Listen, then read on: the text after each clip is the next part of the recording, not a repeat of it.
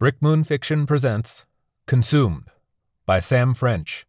Narrated by Nicholas Thurkettle. Captain's Log, Day 1. I'm on a fucking boat.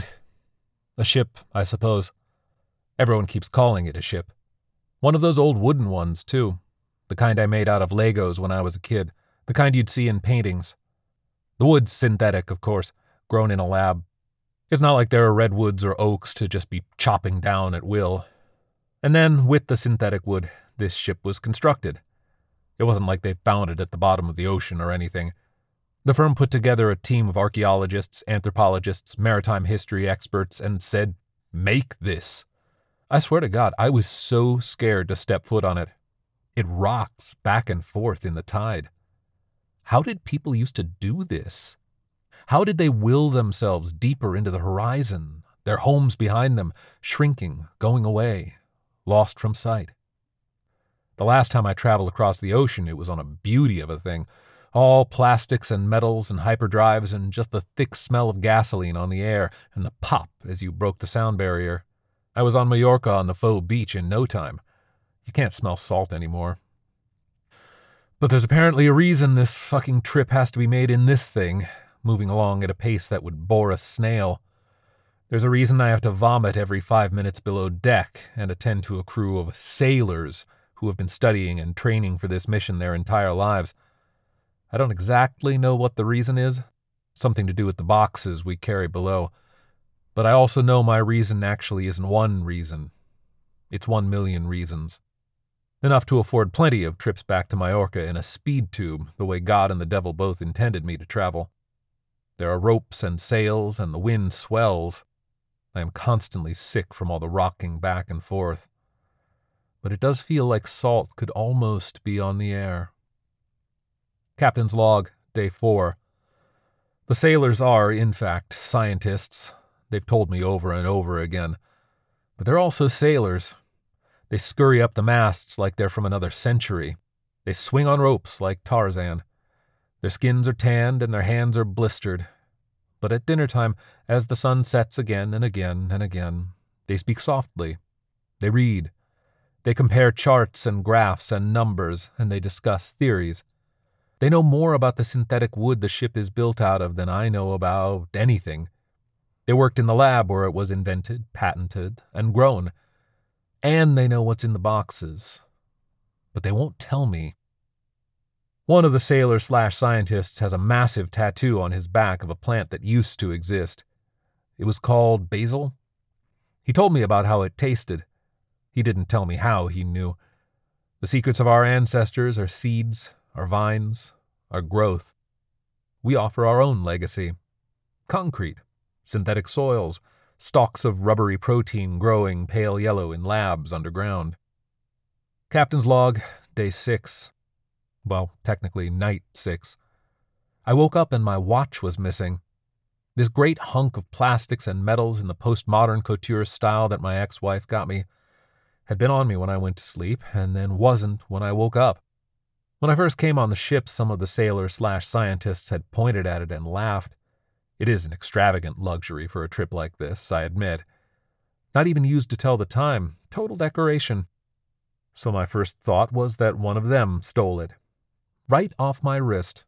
A violation of trust. My room was dark, and I must have been sleeping heavily. The rolling waves and the total absence of things to anchor oneself to our real world will put you deep beyond deep. And I thought someone must have come in and slipped it off my wrist. I'd seen how they tie knots, their fingers are quick. Next thought, do I confront them and risk a mutiny?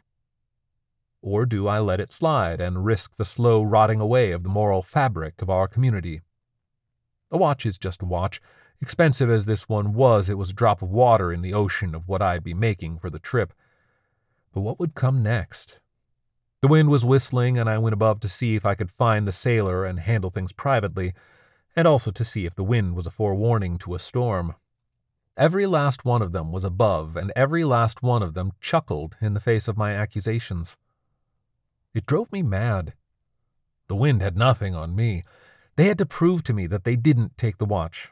one by one, tearing apart their belongings, combing the ship's every nook and cranny, but none of them had it, and they kept chuckling. The only place we didn't look was in the boxes. We couldn't. Even I wasn't willing to break a primary directive. I sat down below with the boxes in nearly total darkness, turning my anger and suspicion in their direction, frothing at the mouth. Little motes of purple seemed to float in the air, sparkling, swirling. My wrist burned. I woke up. I'd been dreaming. Below with the boxes. As I said, you sleep deeply this far out in the world from anything of substance, from anything sturdy. Captain's log, day 23. Times passed. Trust was slowly won back, for both parties. I began to trust the sailors slash scientists, and they began to trust me. Now we laugh together. They teach me knots. I tell them stories. We talk about our grandparents and those who came before them. One day we take rags from below and turn them to costumes and pretend to be pirates the sort of nonsense I used to fear but now embrace. Any break in monotony to keep from going mad. It's just endless sea. It's just empty. Tell the truth, I said, finally, one evening, drunk on lab rum, high on lab pot. What's in the boxes? A rainforest, winks a particularly colorful pirate. And then he bares his teeth like a mad dog and mimes chewing apart an entire city. Captain's log, day 31. An island in the middle of nowhere is all I've been told. Captain's log, day 33. There is a certain peace to being unreachable. We are all each other has.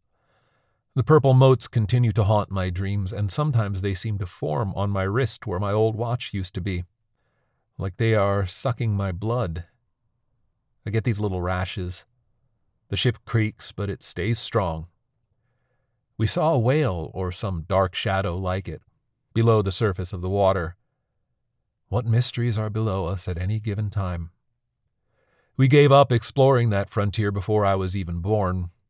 It was rotting away just like above the surface. I keep pushing for more details about where we are going, why we are going there, and what is in the boxes. At nights, Sometimes I stand at the edge of the ship looking at the reflection of the stars in the water and I can see the purple. I'm not dreaming. I'm scared of. It's hard to explain or to find words. Of being consumed. My wrist aches. Captain's log, day 37. A small leak sprang today. It was plugged within minutes. Tiny bits of water leaked in a reminder of our own proximity to death, but a gentle reminder all the same. I tasted the water, and it was salty and putrid.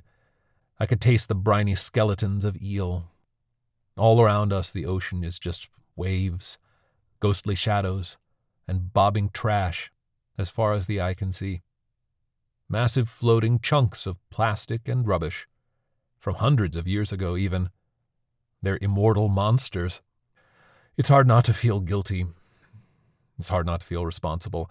I talked to one of the older sailor slash scientists about the ocean and asked him to describe how it made him feel.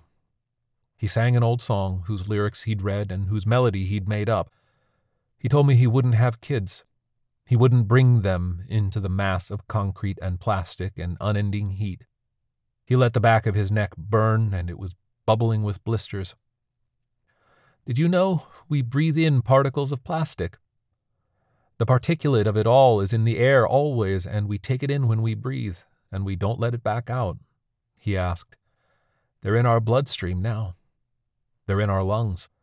When we have children, they feed off it from our wombs. We can't really be rid of it all on our own. He pinched the back of his neck and howled in pain. Captain's log, day 41. The purple sparks are not part of a nightmare or a dream. They are real. They ate the man with the burnt neck. I don't know if ate is the right word. They clouded around him like a swarm of locusts, and when they dispersed, he was gone. Tiny bits of bone clattered onto the wooden deck. No one seemed surprised. No one seemed scared or shocked. He had cancer, one of them said. From the sun or from the plastic in his lungs? I asked. They seemed surprised I knew any of it. What happened to him? I asked. They picked up his bones and threw them into the water. The trust is gone. Maybe it never really was here. Where are we going? What is in the boxes? What is in the air? Are we all going to die? My questions were bones, and they too fell into the water with hardly a splash, sinking below the surface, unanswered, unmourned. I stayed awake all night thinking of his song, of his refusal to reproduce, of the skin he had and what possibly could have happened to it, of rage and melody and rot. Why a wooden boat? What is there trust left in this universe, under the sea or by the stars? Why not fly the boxes to this strange island, whatever it may be? This isn't a storybook. This isn't a painting. A very long time ago, bones would be tossed to predict the future, to tell weary travelers of their fortunes. But we don't need that. Captain's log, day 42. Oddly enough, in a pile of dirt left on the deck to remember him by. A sprout of green. A shade I've never seen before. Captain's log, day 43. I sit in the near dark by the boxes. The sun has set. It was violent and pink. The crushed, rotting flesh of grapefruit. We've seen photographs of grapefruit. That's the color of tonight's sky. The boxes are wooden as well. They smell older than time itself. Are they vibrating? Is it sound I hear or movement I feel? No purple, only thick black, maybe brown, whatever you'd call light when it is almost no more. My eyes slowly adjust. My wrist burns where my undiscovered watch had been. I fall asleep. I wake up. I fall asleep. Captain's log, day 44. The journey is more than half over. Or it should be, if we've kept course and pace. Knowing this feels good. It feels like things are tipping in my favor. I held a man in the air by his throat, one of the scientists, a small man with stubble and shifting eyes.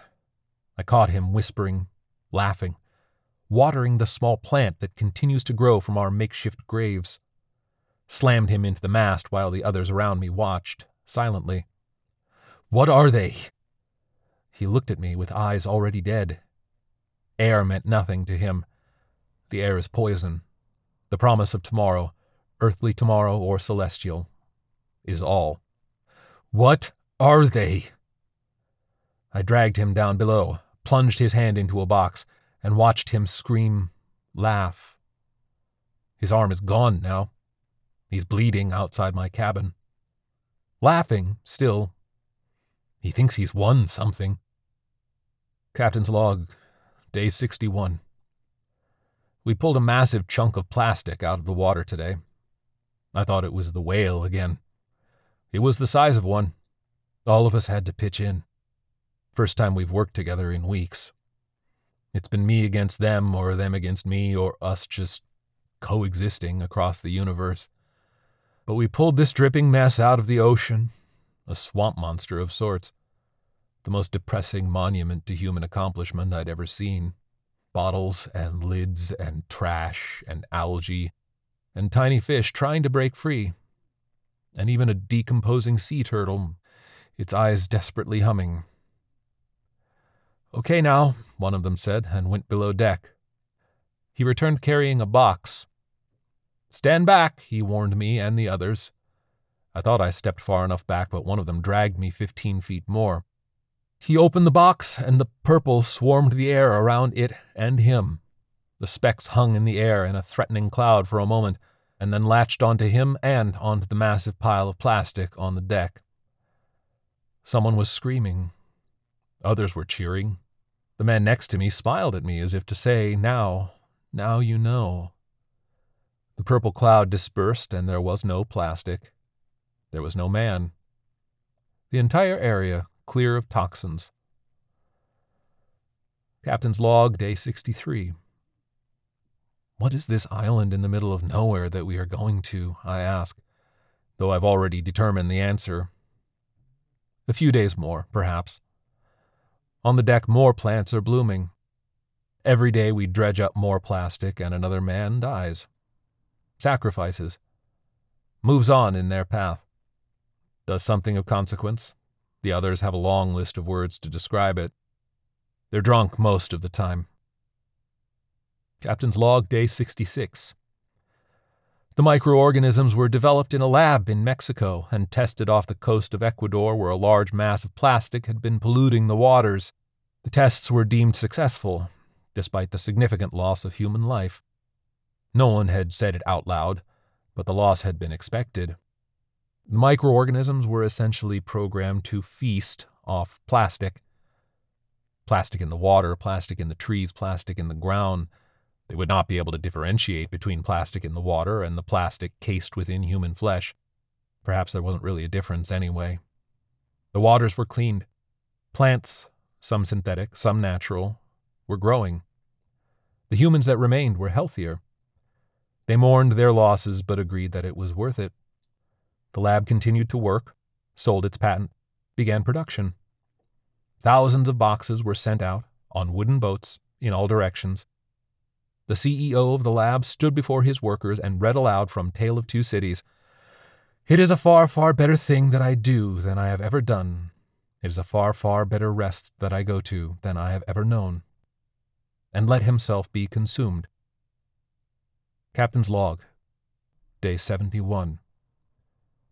The island is larger than I thought it would be.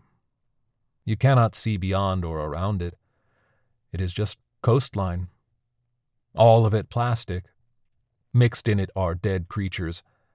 It has its own tidal force.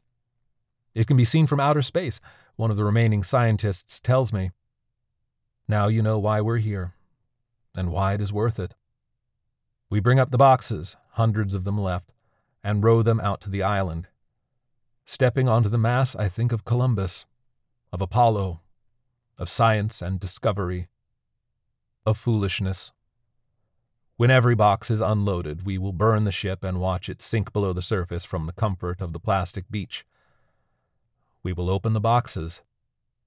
We will be unwritten. Perhaps our atoms will fertilize something better.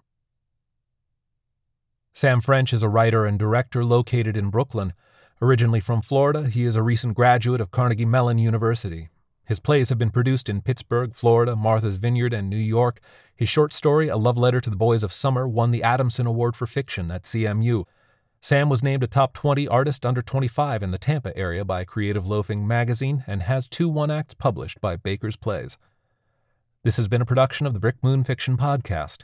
If you like what you hear, please give us a review on Apple Podcasts, as it helps us find a bigger audience. For more information on Brick Moon and special offers, Sign up for the Brick Moon Fiction newsletter at brickmoonfiction.com. Thank you for listening.